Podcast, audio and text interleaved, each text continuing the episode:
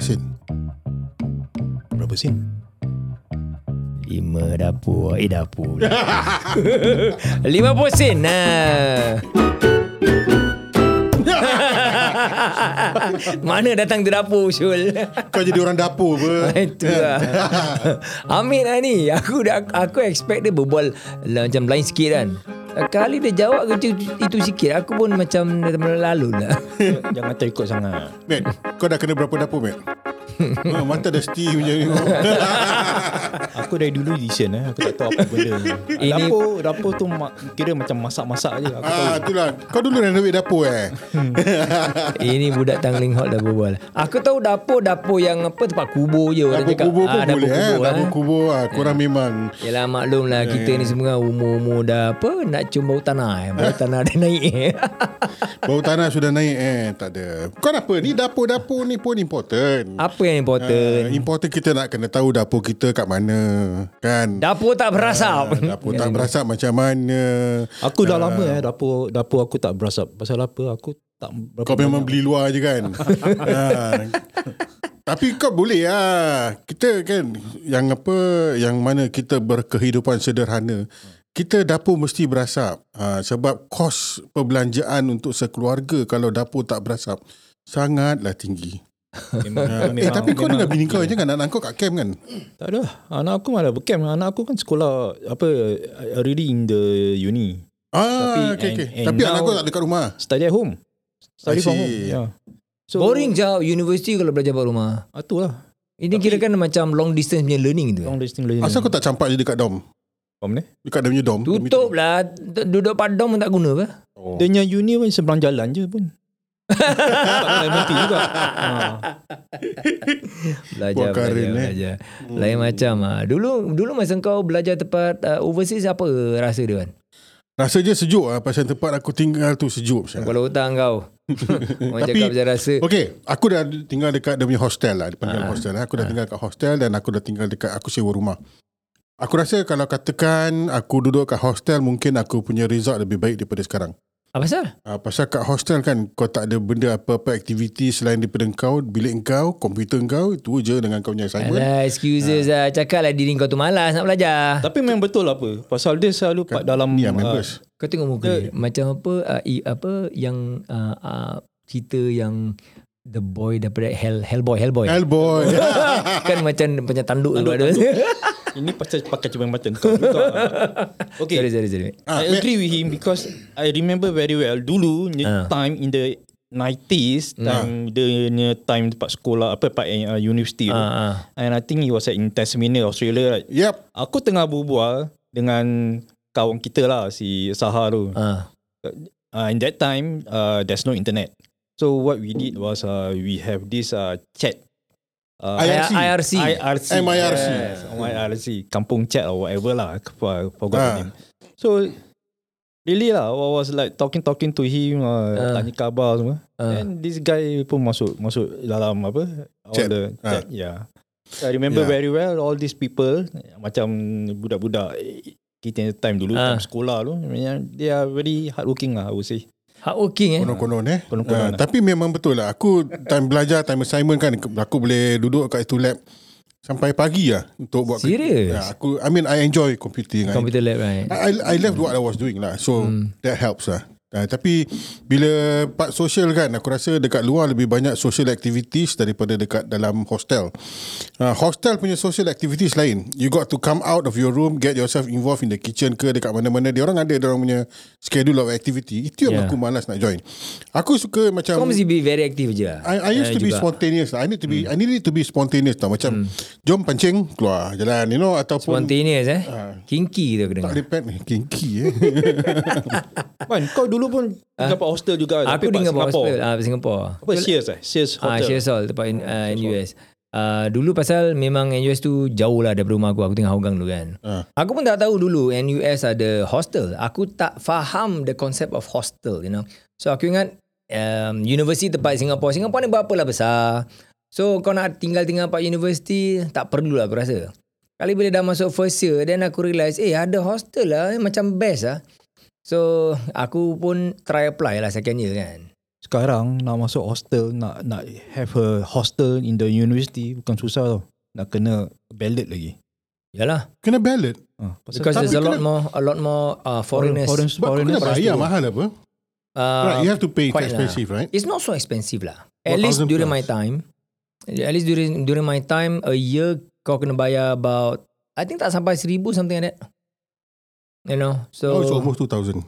now probably lah. I, I would uh, I, I would guess so because bila aku tengok um, this hostels buildings yang tempat NTU kan, kan aku Hmm. kayu kan, kayu Sunday jalan tempat NTU. Tengok eh canggih-canggih, cantik-cantik Syul dia punya building. Dulu kita punya really Pada old, aku old macam style. flat biasa je.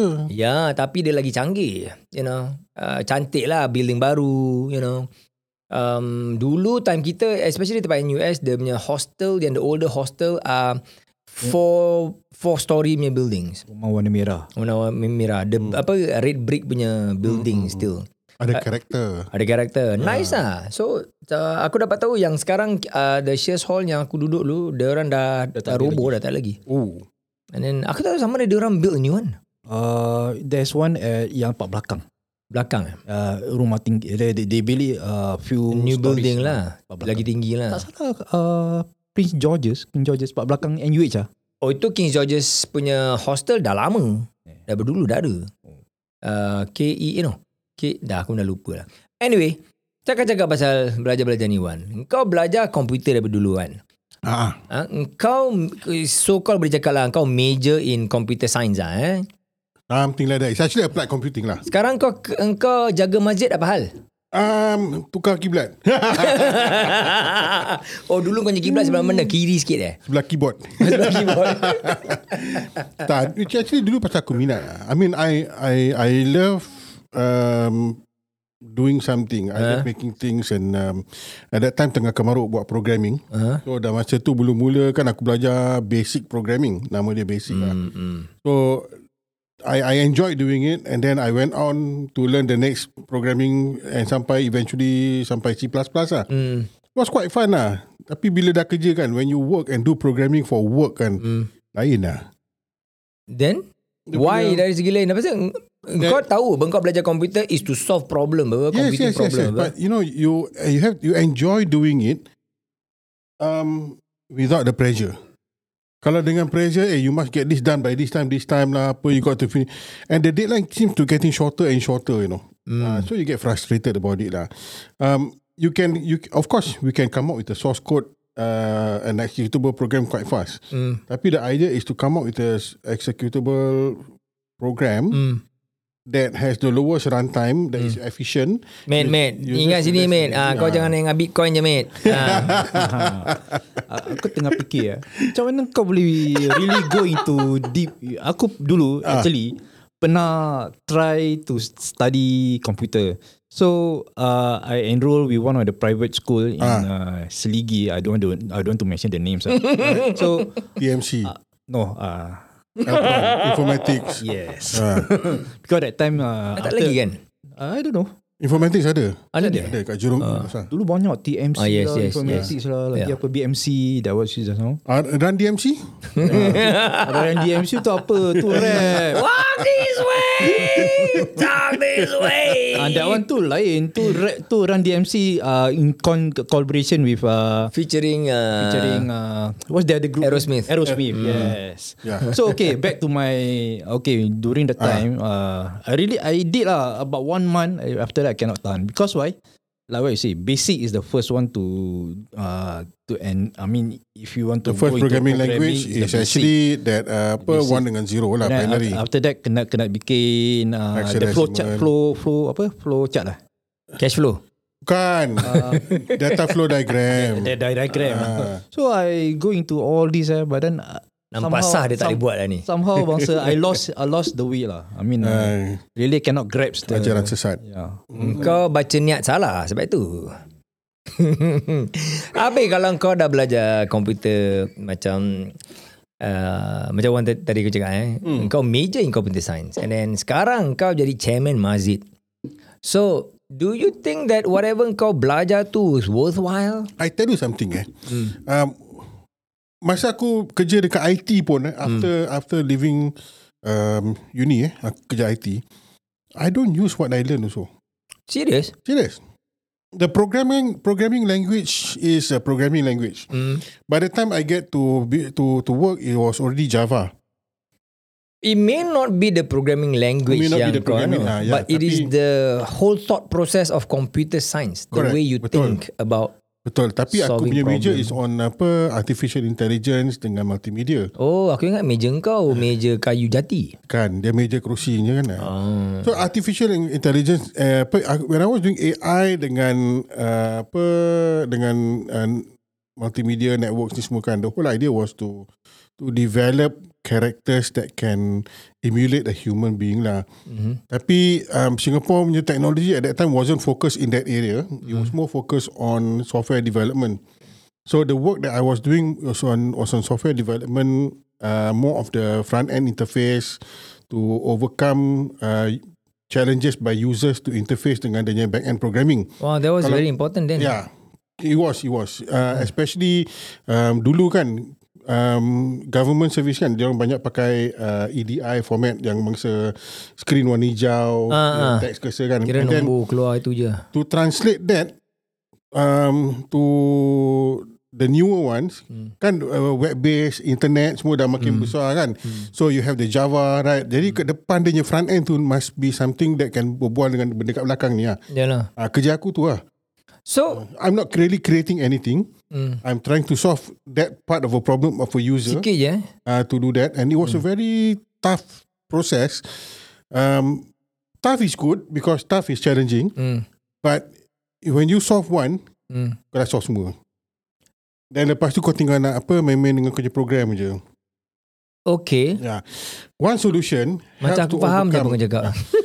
Satu solution Hmm. kan uh, helps to overcome the problem of other uh, programs Mm. because it's all about interfacing dengan benda yang kat belakang tu. Aku rasa Hamid dengan kau cakap ni, dia tengah fikir dalam kepala otak dia tau. Bitcoin dia berapa naik sekarang? Boleh tak Izzuan ni tuliskan program eh Jadi aku tak payah nak nonton ni tu chart tiap-tiap hari tiap-tiap hour eh. Actually, actually there is uh, will the there's one call it apa uh, Apa? Front end interface. auto Autobot. eh? Autobot, Autobot. AI. Eh Autobot Autobot itu uh, Tu, Transformer ah, Transformer.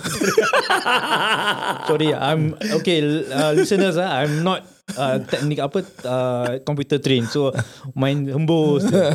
Tak ada pasal apa Baru-baru ni Hamid dah gila Bitcoin Ha. Asyik tengok Bitcoin je Wah. Eh. Habis tu uh, Tak Eh, tahu kaki bawah bawah kau ni Zul Makanan depan Zul Tak. Sorry sorry Ya. Dah cloud pula Okay, so so about the uh, this thing what, what I learned dulu eh. I think the question is this. Um, adakah apa yang aku belajar dulu relevan dengan apa yang aku jadi sekarang? hmm. Jawapan dia mungkin tidak, mungkin ya. Hmm. Okay.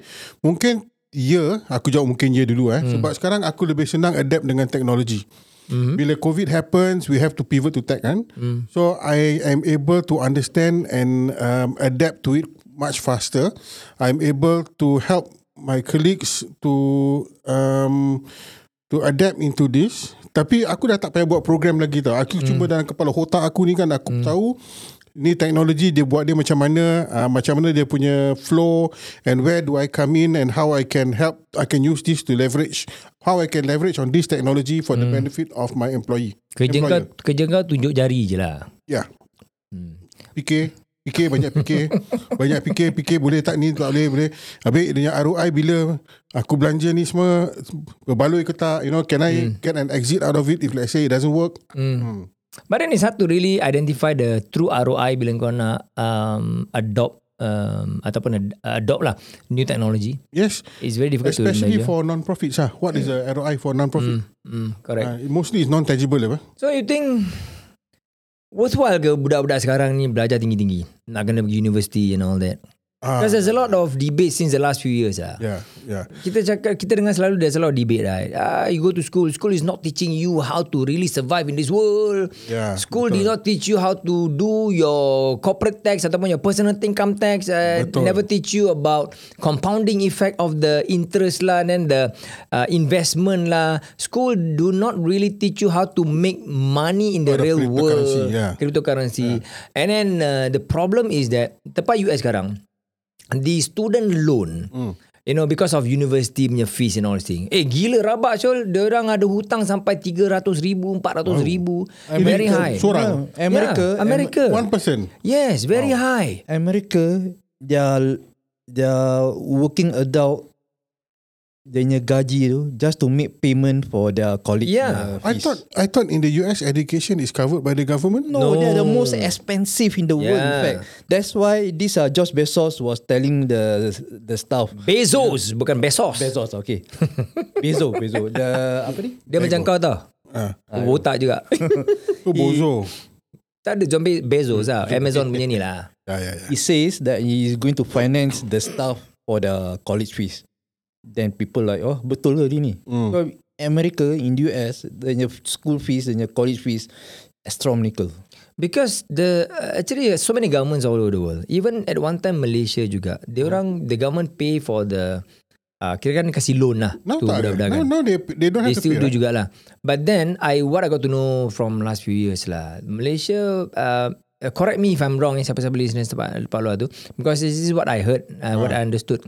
Um, they have loans right? Kira kan uh, interest free PT, loans. PTN. untuk- Ah PTPN something like that lah. PT, PTN. Ah PTPTN. Aku don't know exactly how it, Okay. what what it means. Dia orang banyak evaluation apa? Yeah, and then uh, the students bila dah graduate and all that right, a lot of them tak bayar balik.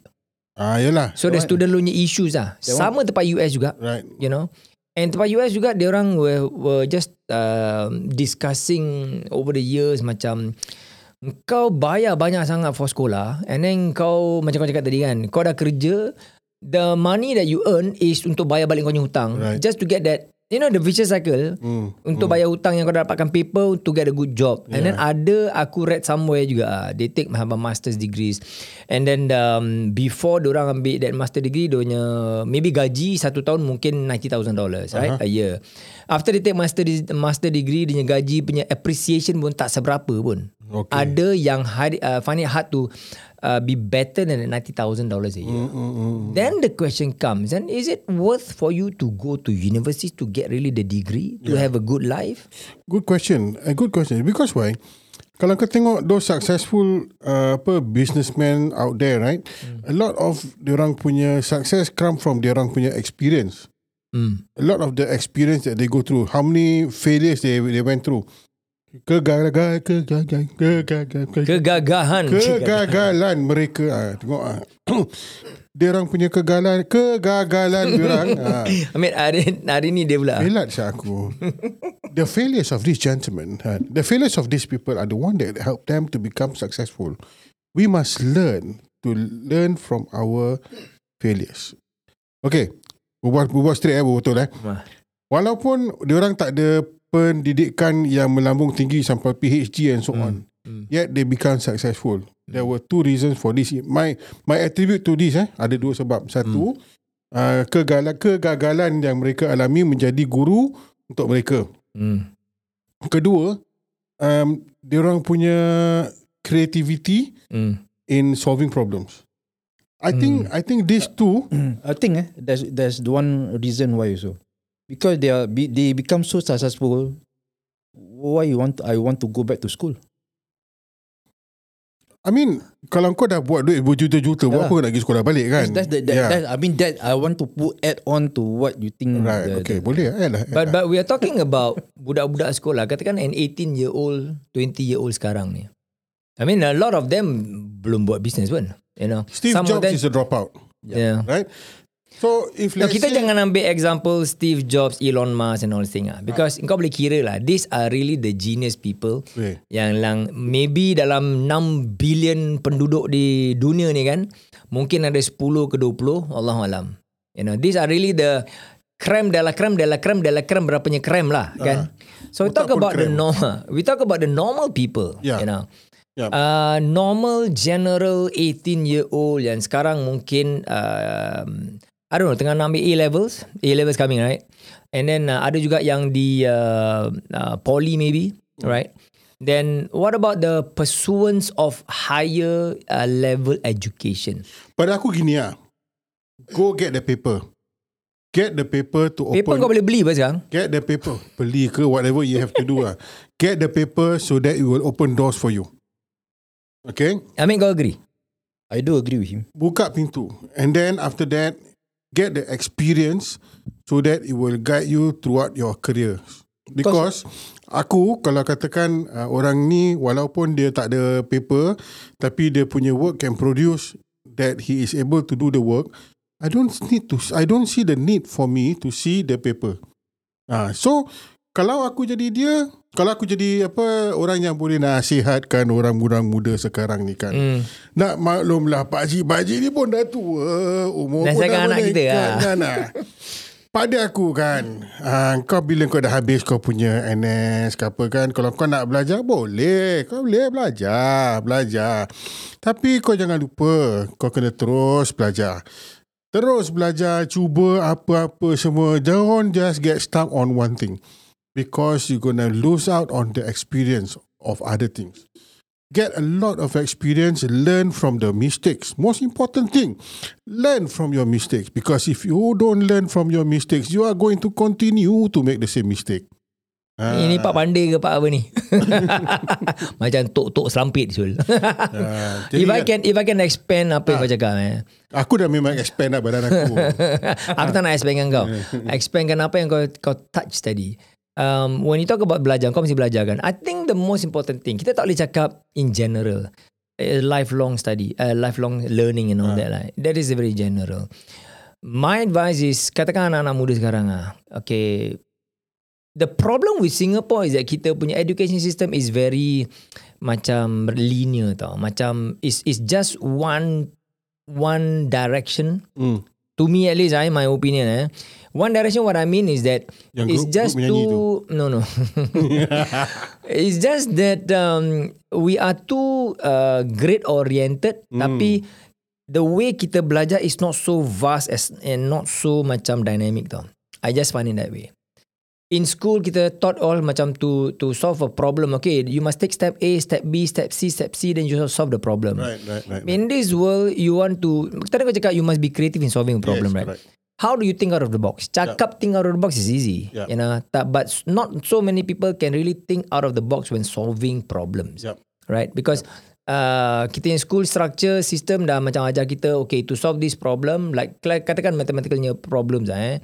A plus B equals to C plus D lah, eh. Yeah, And then must tepas- follow the follow the sequence. Ah, Ah, tepat Yeah. sekolah kita, cikgu-cikgu ajar macam mana, oh, when this kind of problem come, you must go by by this method. Correct. You must go by this Ah. method. This method, you draw the model first. You got to And then- follow then you the procedure, procedure. right? Ah. But that is only just one method. Mm, mm, Alright. mm, mm. So maybe dia anak-anak kita even kita juga in the school system diajar to be able to solve the problem. Okay, ni simple problem so generally it's like that just do it like that. Regurgitate lah. Regurgitate lah. Yeah. You know, then you know the um, the steps and then you can do it. I'm not saying that it is wrong.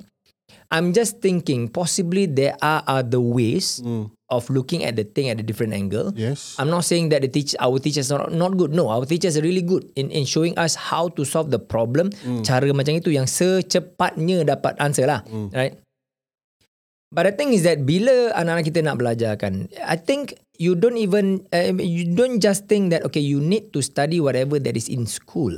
Katakan kalau kau nak belajar something a field of a different a different field lah that is main not available. ke? Yeah, it doesn't matter Yeah. uh, it can it, it may not be available tempat sekolah ke apa. Hmm. I think sekarang zaman internet you can search a lot online Yes, for yes. possibilities. Banyak online. You know, banyak online. Yeah. So YouTube. to go back to my point is that bila kita nak belajar kan, kita belajarlah apa yang kita betul-betul minat dulu lah.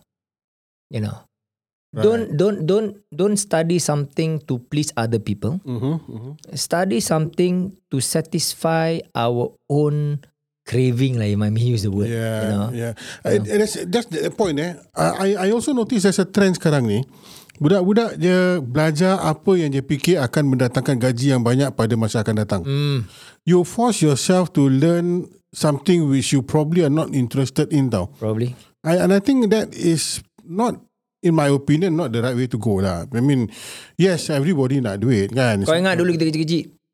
Ah, Wan, belajar baik-baik betul-betul Wan, nanti dah besar boleh jadi doktor. Ah betul betul betul betul betul. betul. Ah, belajar betul-betul dah besar boleh jadi engineer. Jadi betul tu macam mana eh, kalau belajar betul? Aku tak tahu lah. Jadi- Habis, tapi tak pernah. Kenapa ya dulu mak-mak bapak kita tak pernah cakap? Ah, belajar sungguh-sungguh nanti jadi businessman yang kaya raya.